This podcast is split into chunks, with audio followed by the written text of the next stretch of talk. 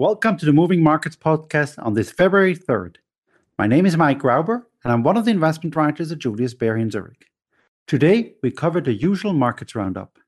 Our head of FX&PM Solutions Geneva, Tim Gagey, will delve into currencies after a big week for central banks.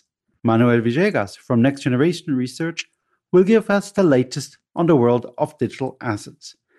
But first, as always, on what has been moving markets.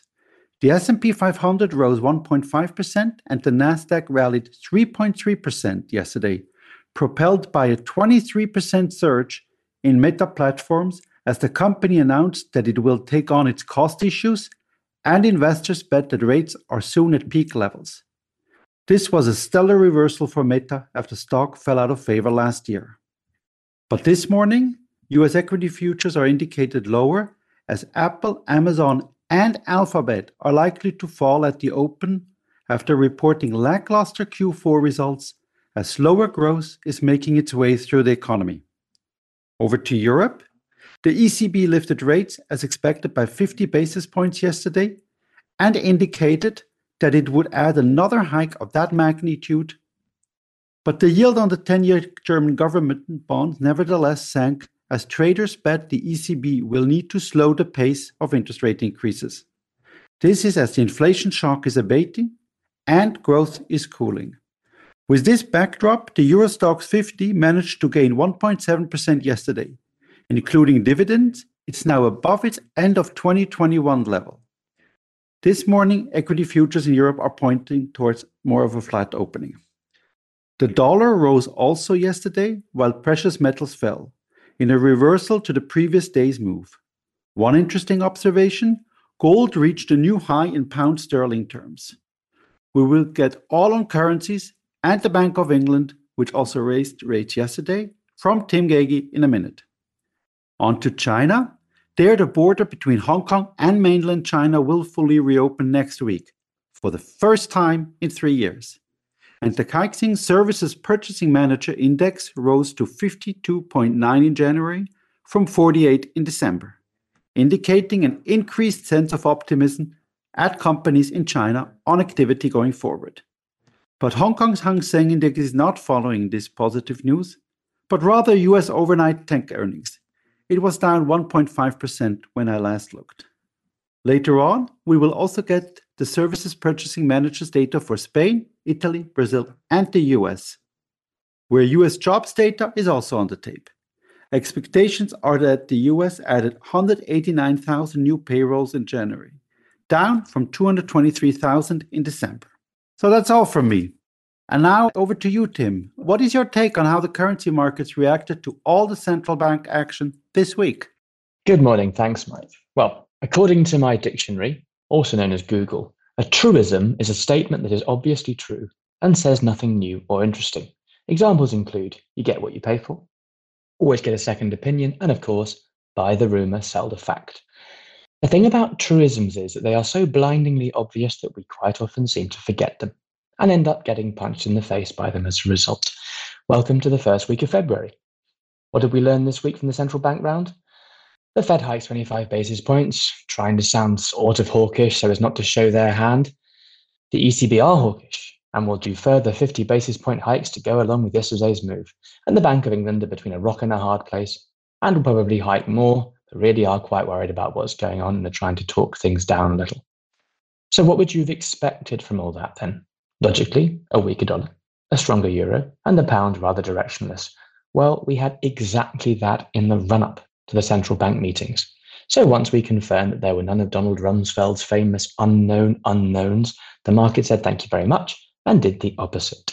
Hence why we find Eurodollar 150 points lower than the high, which was just after the Fed, and gold pulling back. Although, as Mike mentioned, in sterling terms, we did indeed see a new high in gold yesterday. Make of that what you will. I think, however, that the market is rather catching its breath. I do not think we are going to have a big turnaround, although some more range trading would be quite welcome, as it provides opportunities that one-way traffic does not. I would rather be inclined to look for opportunities to sell dollars on this rally, especially if it extends out a bit. Clearly, the message here is buy on dips, and it is rather the same story in cable. Volatility remains quite interesting, so reverse convertibles can look good. I would always look for a coupon that is at least twice the cash rate. Otherwise, it's not really worth it. For gold, I did see an idea circulating this morning around a pivot TARF. Gives you the chance to sell gold higher up, but also to pick up some more at a lower price, depending on what spot does. I would only look at such an idea if I was already long gold. Being short metals is a big no-no, but with this little dip in spot, the levels do look good.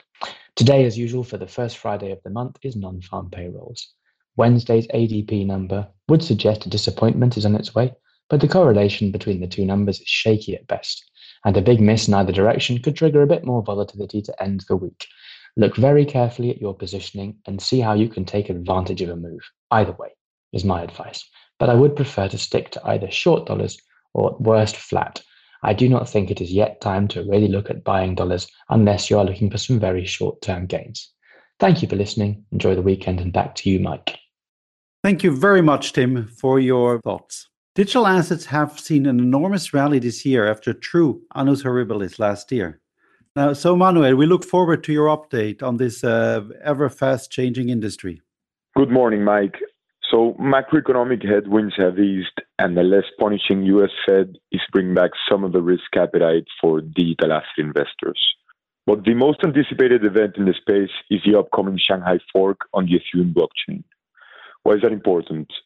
So the upgrade will bring back liquidity to those that have been staking the asset since December 2020, making a sizable tranche of the total supply now liquid.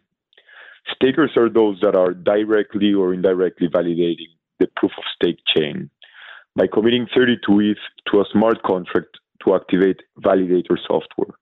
Around 17 million Ethereum have been staked, which represents around 14% of the total supply. With the upgrade, over 1 million in accumulated rewards can be withdrawn at once, and 23,400 ETH will be able to be withdrawn on a daily basis, even though a large portion of the stakers have voluntarily committed their assets at higher price points.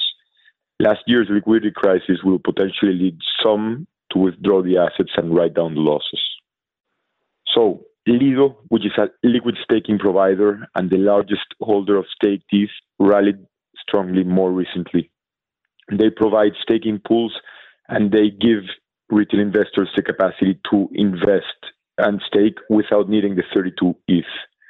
They produce derivative tokens representing a claim on the assets, and these tokens go by the tickers of STETH or WSTETH. One is rebasable and the other one is not. Both are highly liquid, with plenty of depth in the largest liquidity pools, and are currently one of the safest collateral types of assets that you can use in lending protocols. The rally is driven by the opening of new doors for Ethereum holders that were at first reluctant to stake because of the liquidity constraints. Even though the Ethereum upgrade will likely solve the largest issue with staking, and even though we believe the asset class has left the worst behind, we reiterate our assessment that more regulation and better governance will be required to restore confidence in cryptos. Eventually, this should lead to a more developed market and a level playing field between decentralized finance and traditional finance. Back to you, Mike. Thanks a lot, Manuel. Very interesting comments. This concludes today's show. Thank you for listening. We hope you enjoyed it. Goodbye, and please tune in for the Monday show when our technical analysts will give their take on the markets. The information and opinions expressed in this podcast constitute marketing material and are not the result of independent financial or investment research. Please refer to www.juliusbaer.com/legal/podcasts für further other important legal information. Für unsere deutschsprachigen Zuhörer. We would also like to make you aware of Marktanalysen und Gespräche, a monthly podcast in German, where Julius Baer experts discuss some of the latest market developments. We share our key research and insights on today's ever-changing economic landscape in German. Search for Marktanalysen und Gespräche on your favorite podcast player.